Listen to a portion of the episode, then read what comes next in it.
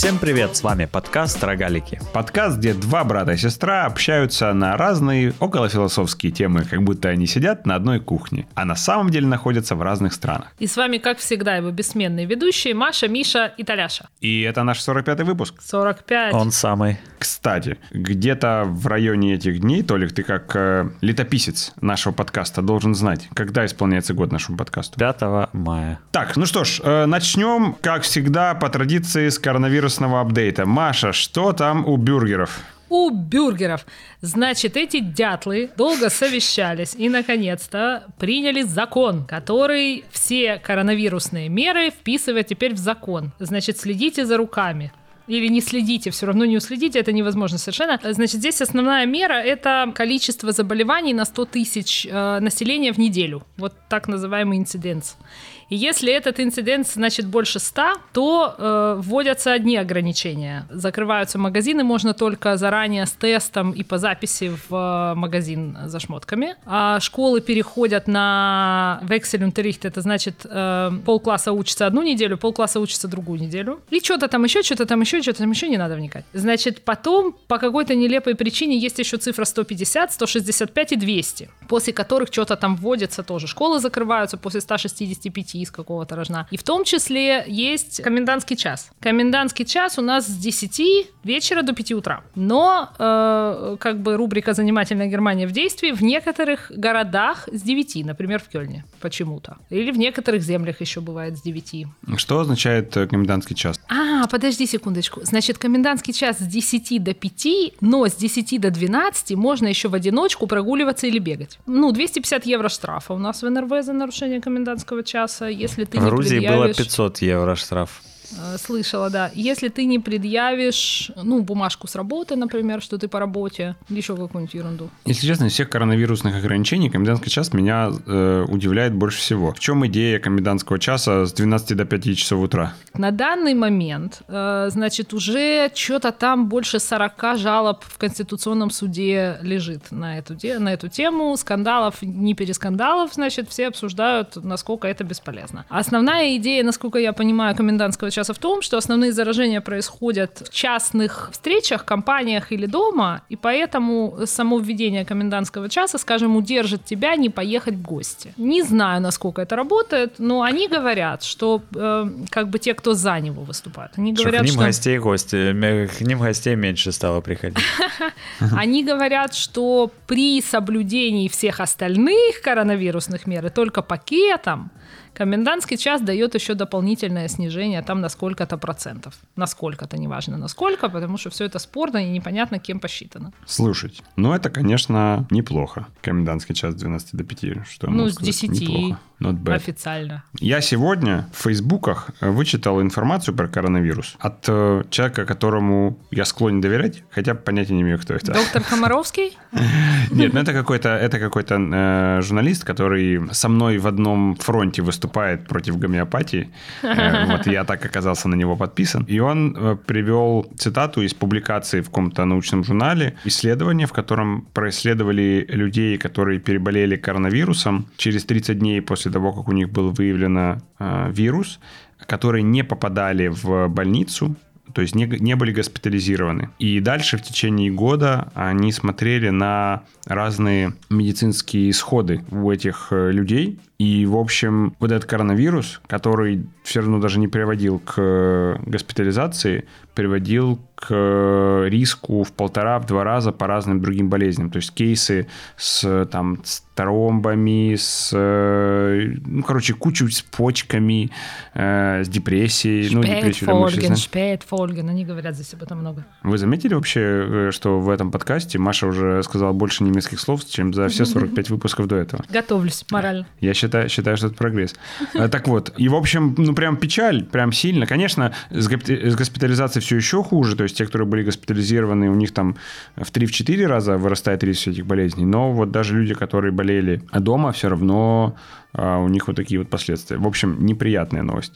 Неприятная. Другая коронавирусная, около коронавирусная новость заключается в том, что Евросоюз вчера объявил, кто-то из Евросоюза, а, из Еврокомиссии, что а, можно будет свободно путешествовать во всех 27, 26 странах э, Европейского Союза, если вы вакцинированы вакциной, которая одобрена в Евросоюзе. Ах ты собака! Серьезно? Да. да, Блин. да. И, в общем, да, конечно, всякие люди, которые прививались спутником или китайской вакциной, они, в общем, будут лишены этого. Ну, спутник судя по всему. рассматривают. Вот китайскую, Ну, по-моему, да. даже не рассматривают, а спутник рассматривают. Но я вообще, знаете, о чем хотел поговорить про коронавирус? Все в курсе, что происходит в Индии. Да. Ну, прям жуть-жуть, да? Ага. Трэш, ага. А я посмотрел цифры. А ну, шо, как бы ага, для... шо, ага, расскажите незнающим. 300 тысяч кейсов в день, 2 с чем-то тысячи смертей, там все умерли, кислорода не хватает, в больницах нету баллонов, люди на улицах, значит, в машине лежит э, ба- эта маска кислородная подключена возле больницы. Ну, что-то такое, короче. Их только накрыло, а у них раньше не было. Слушай,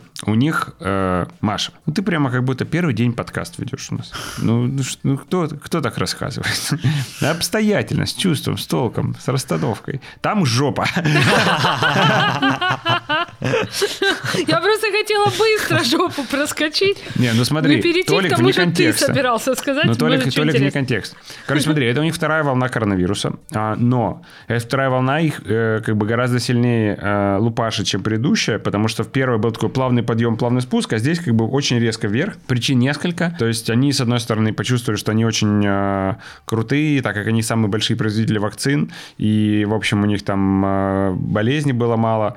Они, несмотря на то, что начался медленный рост заболеваемости, все равно не ввели никакие ограничения. Там был религиозный праздник, на котором пару миллионов человек купалось в Ганге и все такое. И, в общем, все, судя по всему, на этом и э, заболели. И чтобы проиллюстрировать как бы тот э, пиздец, который там происходит, часто рассказывают о том, что, ладно, больницы не справляются, крематории не справляются, и поэтому там организовывают такие крематории под открытым небом, ну, то есть просто люди сжигают трупы просто на улице, потому что э, не успевают крематории сжигать. И все, короче, все говорят, все, мы все умрем, потому что то, что там 300 тысяч кейсов в день, это только как бы поверхность, Ну Э, да, потому что да. явно, что всех, всех тестировать не могут. И когда такая большая популяция болеет, то там будут всякие мутации, которые потом придут э, в другой мир. И, в общем, все боятся мутаций. Вот. Но вот Маша процитировала цифры про 300 тысяч больных, и, в общем, это рекорды э, по количеству заболевших в один день. Но если бы эту цифру привести к 100 тысячам населения, то в Индии, специально официальной статистике, сейчас болеет столько же, сколько в Германии. Да, А, конечно, там же больше миллиарда человек живет. в Индии умирает в э, два раза меньше, чем сейчас в Украине, или в пять раз меньше, чем в Украине умирало еще на, на, на э, 100 тысяч населения еще там 3-4 э, недели назад. Поэтому, конечно, в Индии происходит какая-то жопа, но, но, но, но не все просто осознают масштабы Индии. Конечно, Индия А, же просто, кроме прочего, они же еще живут друг у друга на голове. Ну, Вот. вот эти все фотографии с индийских поездов, там, где они едут все вместе на поезде, как бы сверху, да. Понятно, что при таких э, условиях жизни э, ну, никакой дистанции, ни социальной, ни другой. Ну, Маш, я уверен, они сейчас все в масках ездят. Ты знаешь, судя по видео, которое там показывают, нет, они без масок там ездят. Слушай, Индия очень большая страна. Ну да, и разная. И разная. Поэтому вот эти ваши шаблоны российские, Стереотипы БМВшные. стереотипы, они как бы не помогают укреплению украино-индийских отношений. Англо, нем, не, Англо, немцы. Немо, Украина. Короче, по вот этой вот оси. По вот с запада на куда-нибудь. А, кстати, про Украину. Значит, сегодня в новостях смотрела, что несколько стран Евросоюза отказались от AstraZeneca, в частности, Дания, Чехия полностью. И Украина изъявила желание у них эту AstraZeneca выкупить. Ну, класс. Я Не, не, слышал. знаю, Ну вот, я тебе, значит, говорю. не слыхал. Но я хотел перейти бы к Российским, э, российским стереотипам. стереотипам. Давай. На днях в американщине проходила церемония награждения «Оскар», которую получили те, кто жаловался, что э, «Оскар» слишком белый.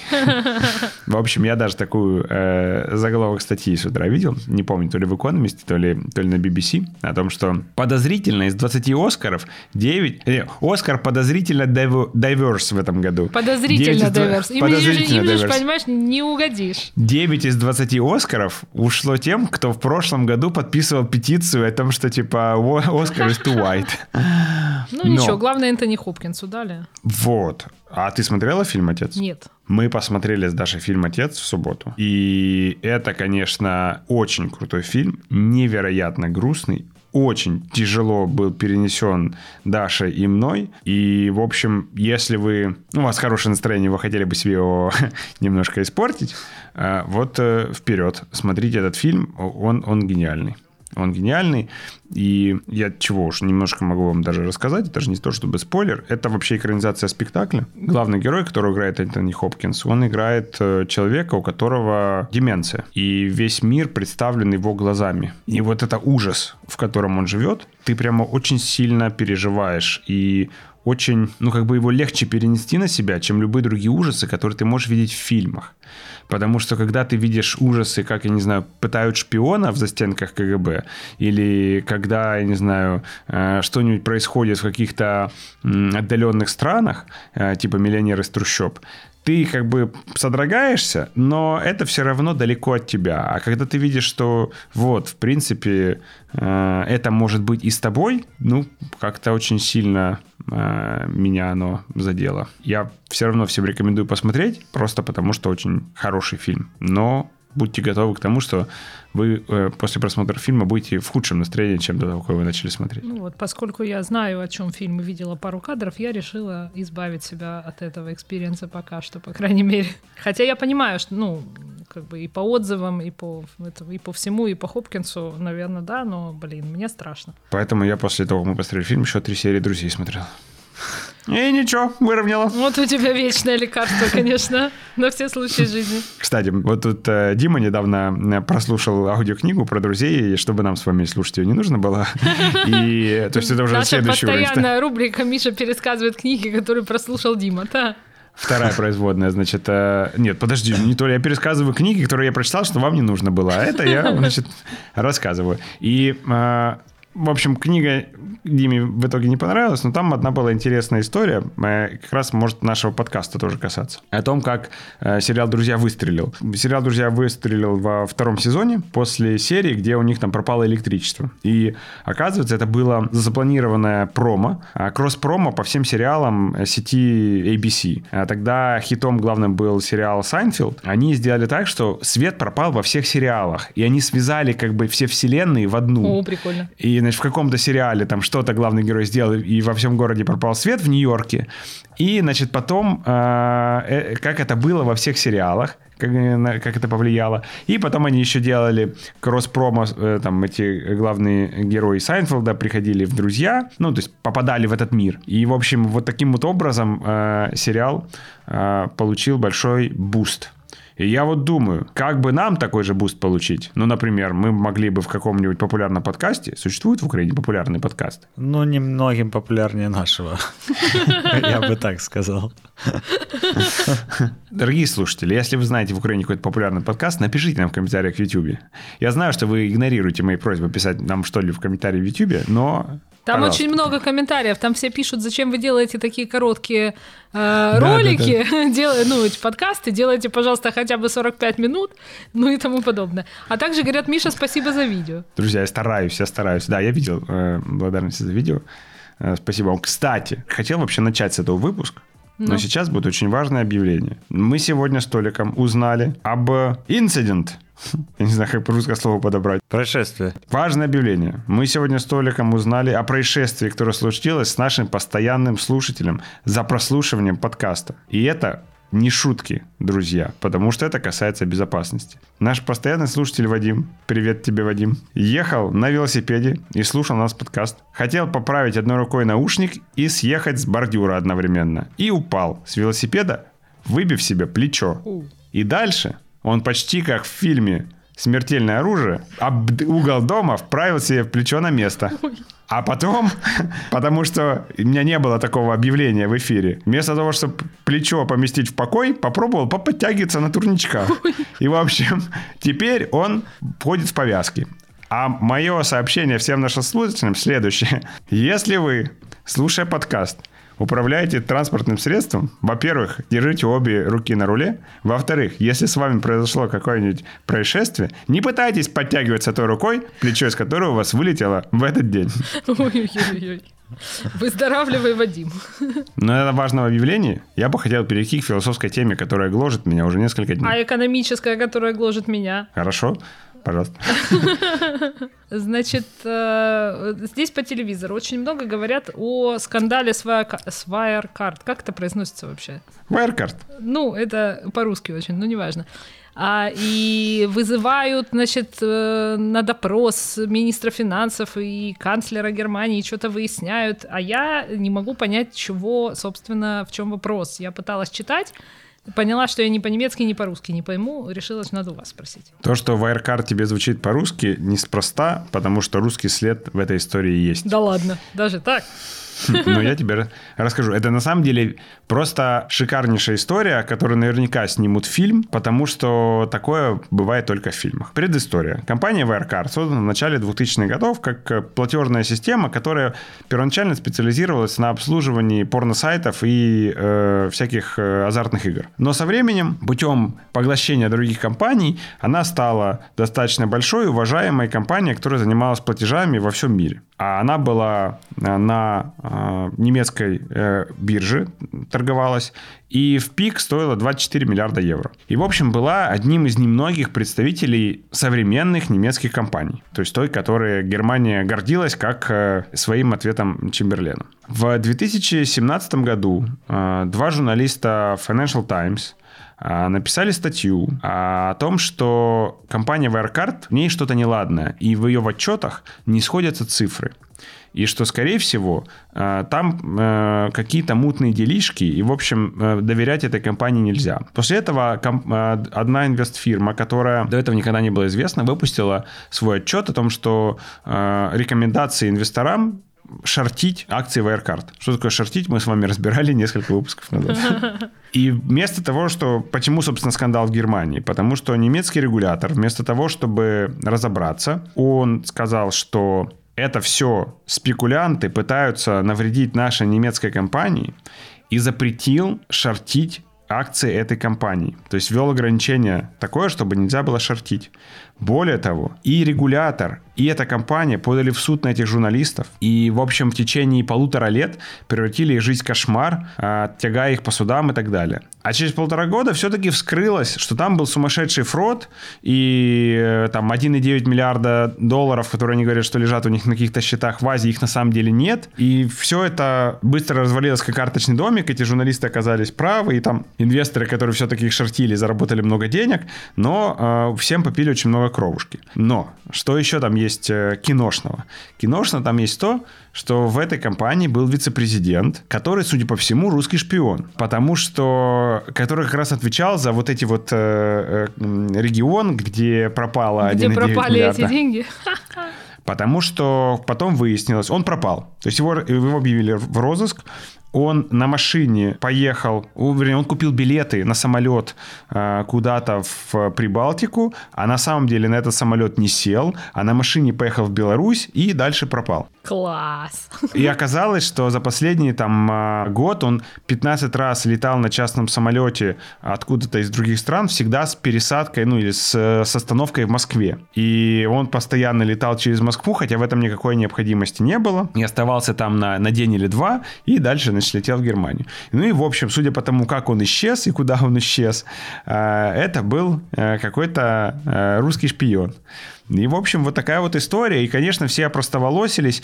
А, вот этот немецкий регулятор, который вместо того, чтобы начать расследование против компании, начал кошмарить журналистов, это прямо стыдоба-стыдоба. И э, они теперь как бы сильно, сильно виноваты. Класс! Мне нравится ну? прямо история, прямо огонь. Раз уж такую историю зацепили, я снова порекомендую подкаст расследования BBC, восьмисерийный остросюжетный подкаст э, под названием The Missing Crypto Queen про болгарскую женщину, которая руководила всемирным криптоскамом, в которые вложили много денег, и она потом бесследно пропала. И вот BBC все обещает продолжение этого подкаста, но я смотрю, никак оно не выходит. Может, их уже тоже нашли. Кстати, про, э, про пропавшие криптоскамы. Если вы не знаете, большой был... Ага, чего бы вы знали, собственно? Вот я, например, вообще даже не знаю, что такое криптоскам, а ты мне говоришь. Мошенничество.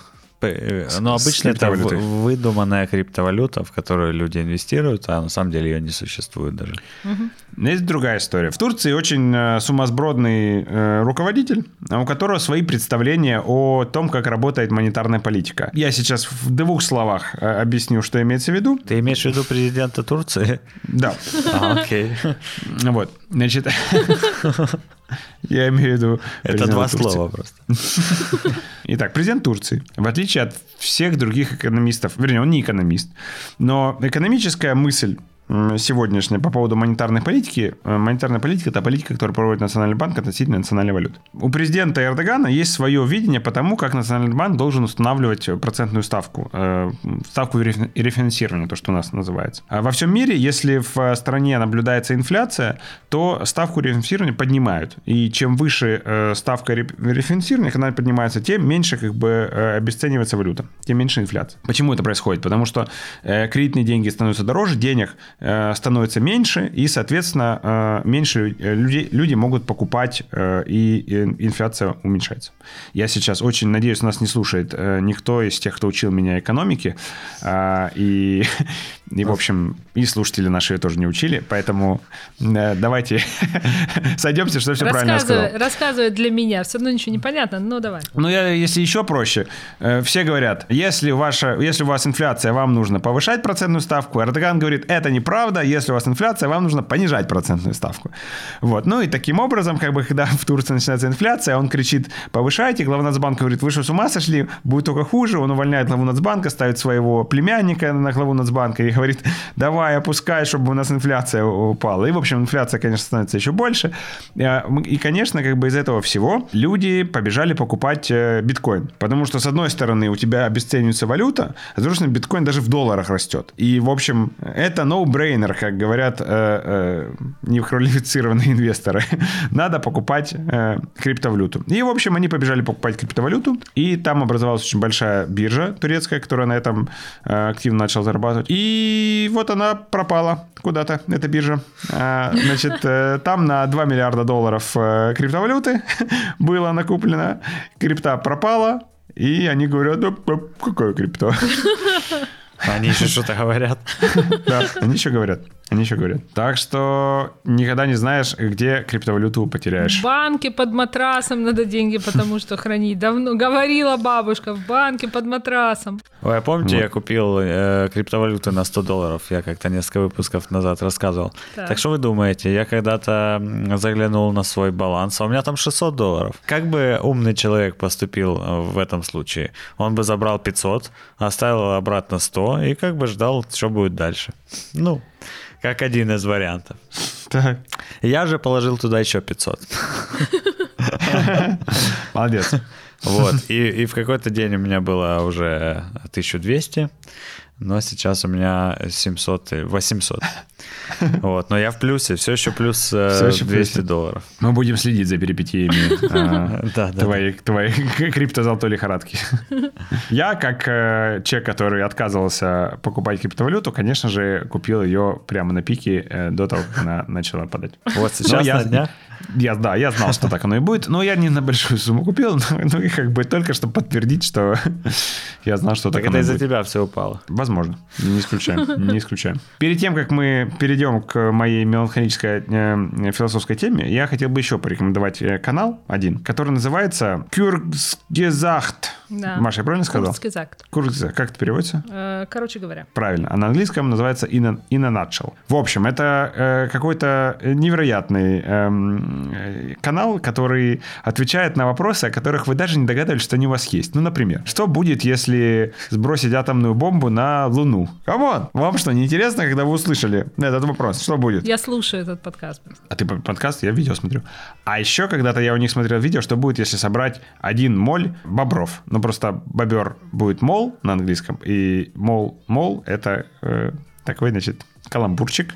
И, в общем, получится огромная планета, из, э, слепленная полностью из э, бобров. И, и там описывается физика этой планеты, как, э, значит, бобры э, внутри планеты превратятся в плазму, потому что там будет очень большая температура.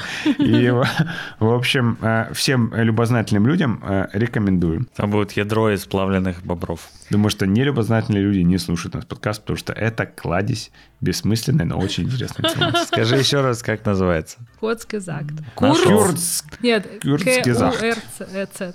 Ну, Достаточно Вот. ввести первые две буквы, и YouTube тебе подсказывает. ну да, у него, в принципе, 16 миллионов подписчиков, а 14,5. Видишь, Миша, я за сегодня произнесла уже больше немецких слов, Да, чем за весь да, подкаст да, да. вообще. Ну что ж, а теперь философски-лирическая тема. Я вот тут думал на днях. Вы когда-нибудь задумались, почему все люди, которые становились знаменитыми в своей области, начнем с музыкантов, например, Почему все музыканты становятся знаменитыми, когда они молодые? У них же нет совершенно опыта. Ну, то есть во, во многих э, отраслях знаний и умений очень э, культивируется важность опыта.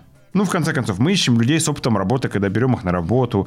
Мы э, доверяем э, врачу с опытом, э, а не врачу без опыта. Но при этом больших достижений достигают люди, у которых нет опыта. Будь это в, в музыке, да и в науке тоже.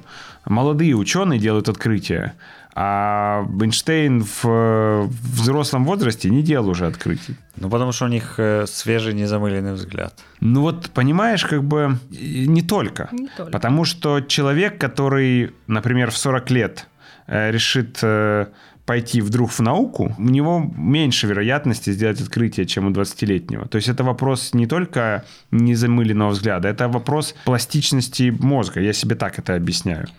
И готовности воспринимать что-то новое, и неприверженности к э, каким-то тем моделям, которые у тебя уже в голове появились. Миша, И я поэтому- уже чувствую, что после записи этого подкаста веселее я не стану. У меня там есть э, э, рукаве, позитивная, пози- позитивная концовочка. Не переживай. Если э, тезис твой, я считаю спорным, что люди всего добиваются молодыми. Но если принять его, э, скажем, за исходную точку, то я еще думаю...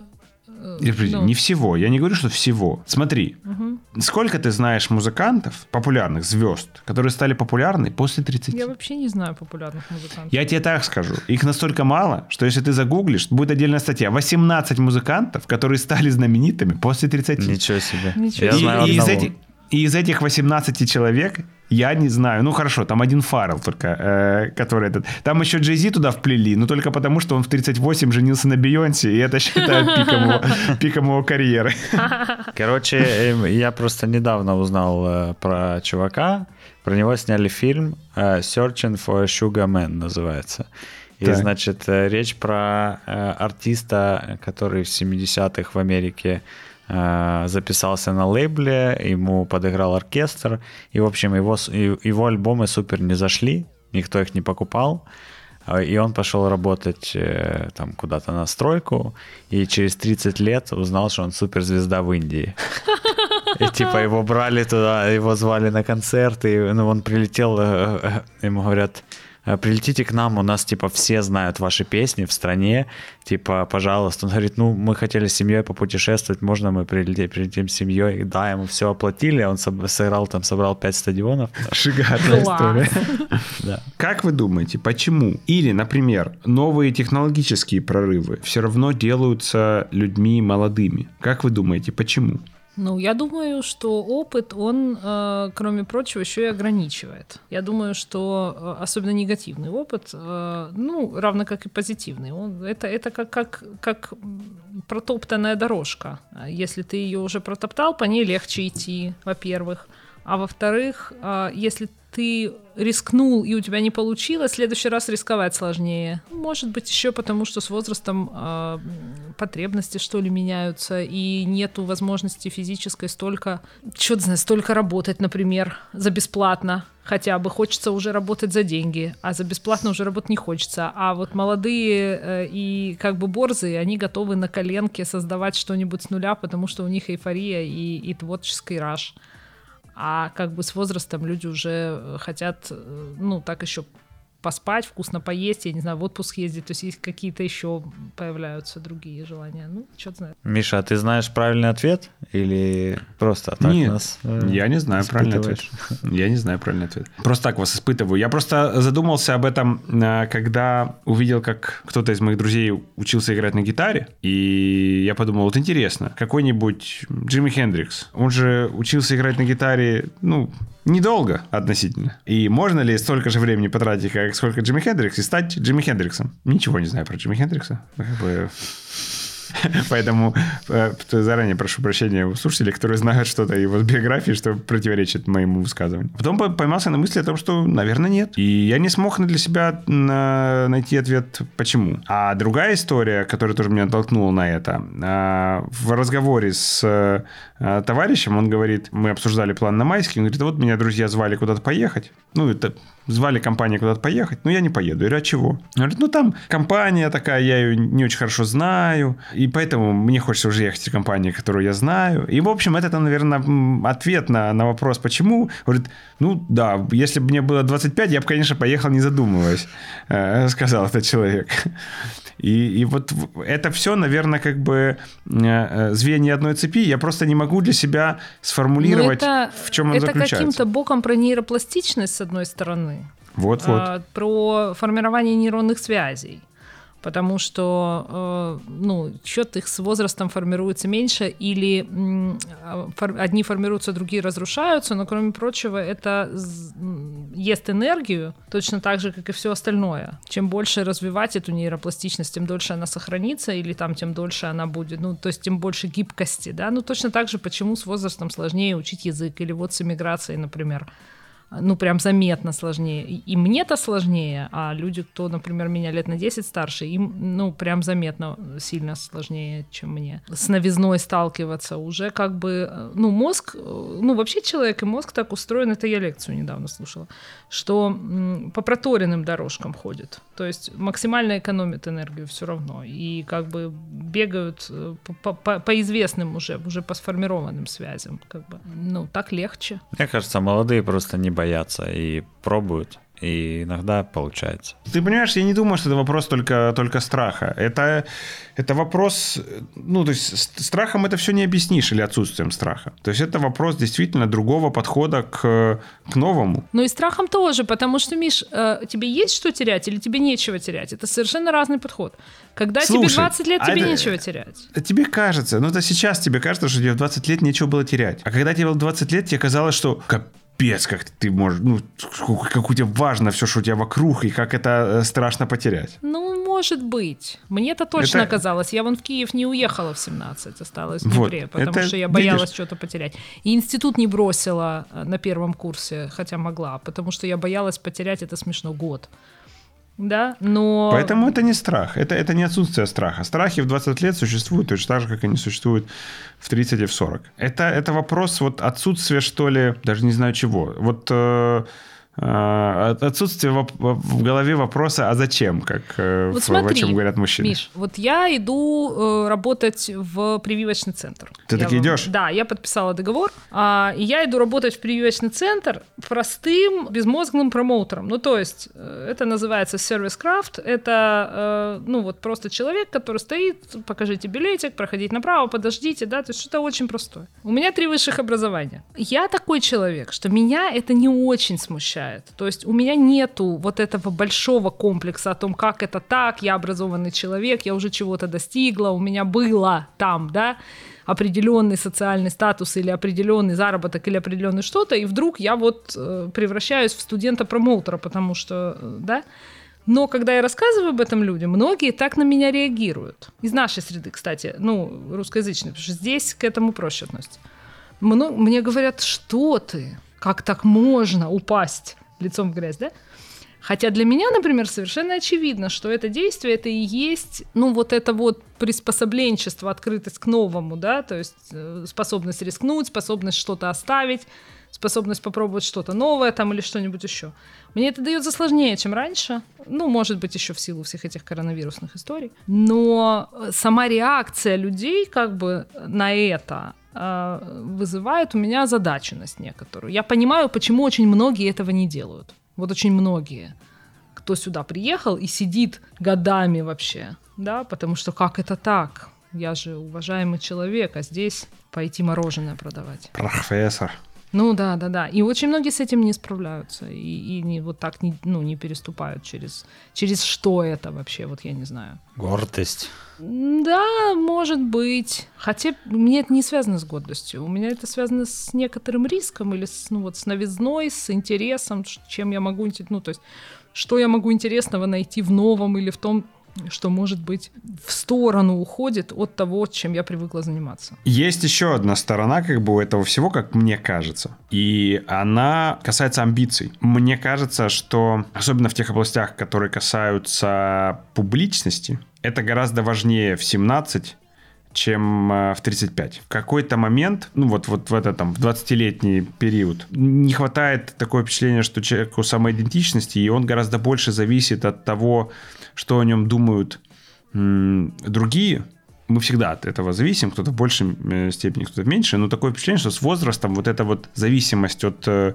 э восприятия тебя другими людьми вокруг, она уменьшается. И поэтому люди, которые там в 20, им нужно кровь-бизнесу стать популярными, а в 30 уже не нужно. И это неплохо, потому что им просто становится нужно что-то другое, и, в общем-то, это приводит к тому, что они живут более счастливой жизнью. И не, не в смысле, что со стороны 20-летнего это кажется, что они находят себе э, оправдание э, и покой в, в том, что они не достигли того, что они хотели в 20.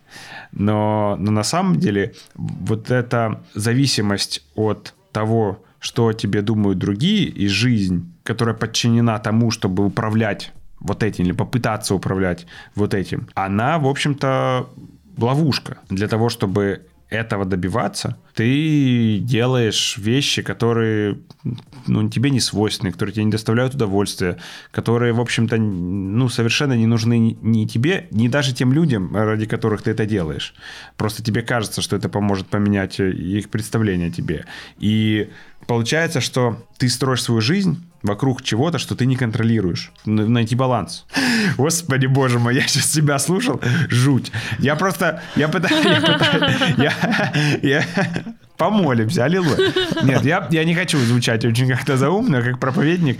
А, у меня просто несколько, э, не знаю, переживаний один на другой наложилось, и э, буквально э, пару часов до подкаста я прочитал пост моей однокурсницы, которая очень успешный ресторатор, у которой сегодня день рождения как раз, и она вот описывала свои эмоции по поводу того, как у нее поменялось представление о себе и о том, что она должна делать, и что раньше она считала вся ее, вся ее идентичность была построена вокруг того, что она должна достигать, достигать, достигать, что она считала идеальным, это если у нее заполненный рабочий график, и она валится с ног, и что если просыпаться нужно там как можно раньше, если день не заполнен делами, ты неудачник, и, э, и на всех, кто, значит, не работает 20 э, часов в день, она смотрела как э, на недолюдей, ну, это я сейчас вольный пересказ. И, Аня, если ты нас слушаешь, прости, я не хотел да, коверкать, коверкать твой пост. Но и сейчас она как бы понимает, что это все не так важно, и не, не нужно пытаться там всем понравиться или пытаться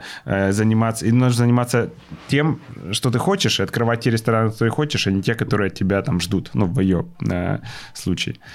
И вот это, мне кажется, из-за вот этого осознания и пропадают э, рок-звезды, ну, не появляются рок-звезды в 35. Потому что мой небольшой опыт взаимодействия с людьми, которые добились популярности, они, в общем-то, мало кто из них э, очень счастлив в этом состоянии. Потому что это, на самом деле, накладывает огромное количество ограничений на твою жизнь, ну, которую ты не видишь со стороны, э, когда ты смотришь на него на сцене, а, а, а в жизни это... Понимаешь, Миша, Парадокс, э, ты прав э, абсолютно в том, что это э, вопрос идентичности, по большому счету, того, как формируется идентичность. Парадокс в том, что делать то, что ты хочешь, и заниматься э, тем, что доставляет тебе удовольствие, и вообще вот это вот э, глобально противное быть собой, ну такое запопуляризированное, да, можно только тогда, когда ты, а, когда у тебя идентичность достаточно крепкая, когда ты, ну, так устойчивенько так можешь ответить на вопрос, кто я вообще, зачем я живу, что мне нравится, что мне не нравится. Ну, то есть как-то ты про себя уже что-то знаешь. Ты можешь устойчиво ответить на вопрос, зачем я живу? Время от времени могу, а что нет? Куски мяса. Подожди, кусок мяса. А, но, но сама эта идентичность, э, она же формируется только в процессе делания чего-то. И когда человек начинает какую-то деятельность, любую, а для того, чтобы ответить себе на вопрос, кто я, какой я, ему так или иначе нужна эта обратная связь, вот эта оценка, ему надо, чтобы ему кто-то сказал, или чтобы он результат своей работы увидел и мог пощупать, оценить. Но он же тоже не знает, я правильно оцениваю или нет. Да, то есть ему все-таки надо э, внешне, ну, человек живет в обмене как бы с другими людьми. И понятно, что чем человек моложе, тем больше ему нужно обратной связи, потому что он не очень понимает то, что он делает, это вообще ну, нужно кому-то или не нужно, красиво или некрасиво, белое или черное и так далее. А чем человек старше становится, если он начинает видеть результаты своего труда, он начинает складывать 2 плюс 2, ну, какие-то какие отзывы, собственную оценку этого мероприятия, там, ну, того, чем он занимается, потом еще ощущения, нравится, не нравится. И, и тогда человек уже ну, больше способен на собственное мнение опираться, да, и, и на собственное ощущение, и делать тогда уже больше то, что ему интересно, а меньше то, что другим интересно. Но это действительно с опытом приходит. Ну, вот. И твоя сокурсница, Аня, э, она бы, скорее всего, к такому выводу не пришла, если бы она не жила такую жизнь, как бы против которой она сейчас, ну не то, что которую она сейчас принимает. Да, конечно, слушай, ну я же не, не говорю, что этот путь не надо проходить. Я наоборот, кстати, э, считаю, что люди, которые в 20 лет не, ну, условно, не такие, как Аня, они потом очень сильно страдают. Потому что только за счет э, вот этого упорного труда, пока ты молодой, ты можешь э, построить какой-то, что ли, фундамент для своей жизни в будущем. А когда ты свое 20-летие прогулял и у тебя, вот сейчас э, тебе 35, а у тебя не было никогда нормальной работы, э, и, в общем-то, ты ни в чем не хорош, и ты ни в чем не, развился достаточно далеко, а мозг уже потерял пластичность, и новое э, тебе очень тяжело получать, ну, это прямо трагедия. Это сильно, это сильно зависит от деятельности, Миш. Люди в разном возрасте э, становятся. Во-первых, есть э, профессии, ну, я просто, в частности, моя профессия, например, а, в которых, наоборот, э, люди с возрастом имеют намного больше э, преимуществ и возможностей что-то сделать, чем молодые. Молодые очень сильно обжигаются психотерапии, например, потому что это не для молодого организма на самом деле работа. Вот я тогда это не понимала, а, но в 20 лет или в 22 года это сложно. Это, это, ну, это не самый правильный выбор в молодом возрасте.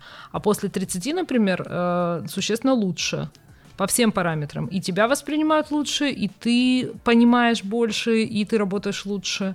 И как бы, ну вот в нашей профессии с возрастом человек дорожает. Или, например, режиссура тоже. Слушай, ты, тоже ты, прав, ты права. Профессия. Подожди, да, но режиссеров, которые, э, давай так, в 20 лет были диджеями, а в 35 пошли на режиссерский, и потом к 60 стали хорошими режиссерами, может и есть, но мало. Есть, есть. В этой профессии ну, есть. Ну а чего? Они в 20 лет пошли на режиссерский и 20 лет потом соску сосали. Нет, они в 20 лет нет, они в 20 лет пошли на четвертого помощника режиссера, понимаешь? Или ну, на не знаю, третьего помощника в, оператора. В этой индустрии, по крайней мере, российской, это, похоже, так не работает. Все, кто работал в 20 лет э, третьим помощником режиссера, в 40 лет тоже работает третьим помощником режиссера. Тут как бы это такой вопрос. Нет, есть просто... Ты, ты ну, прав про фундамент. Просто фундамент...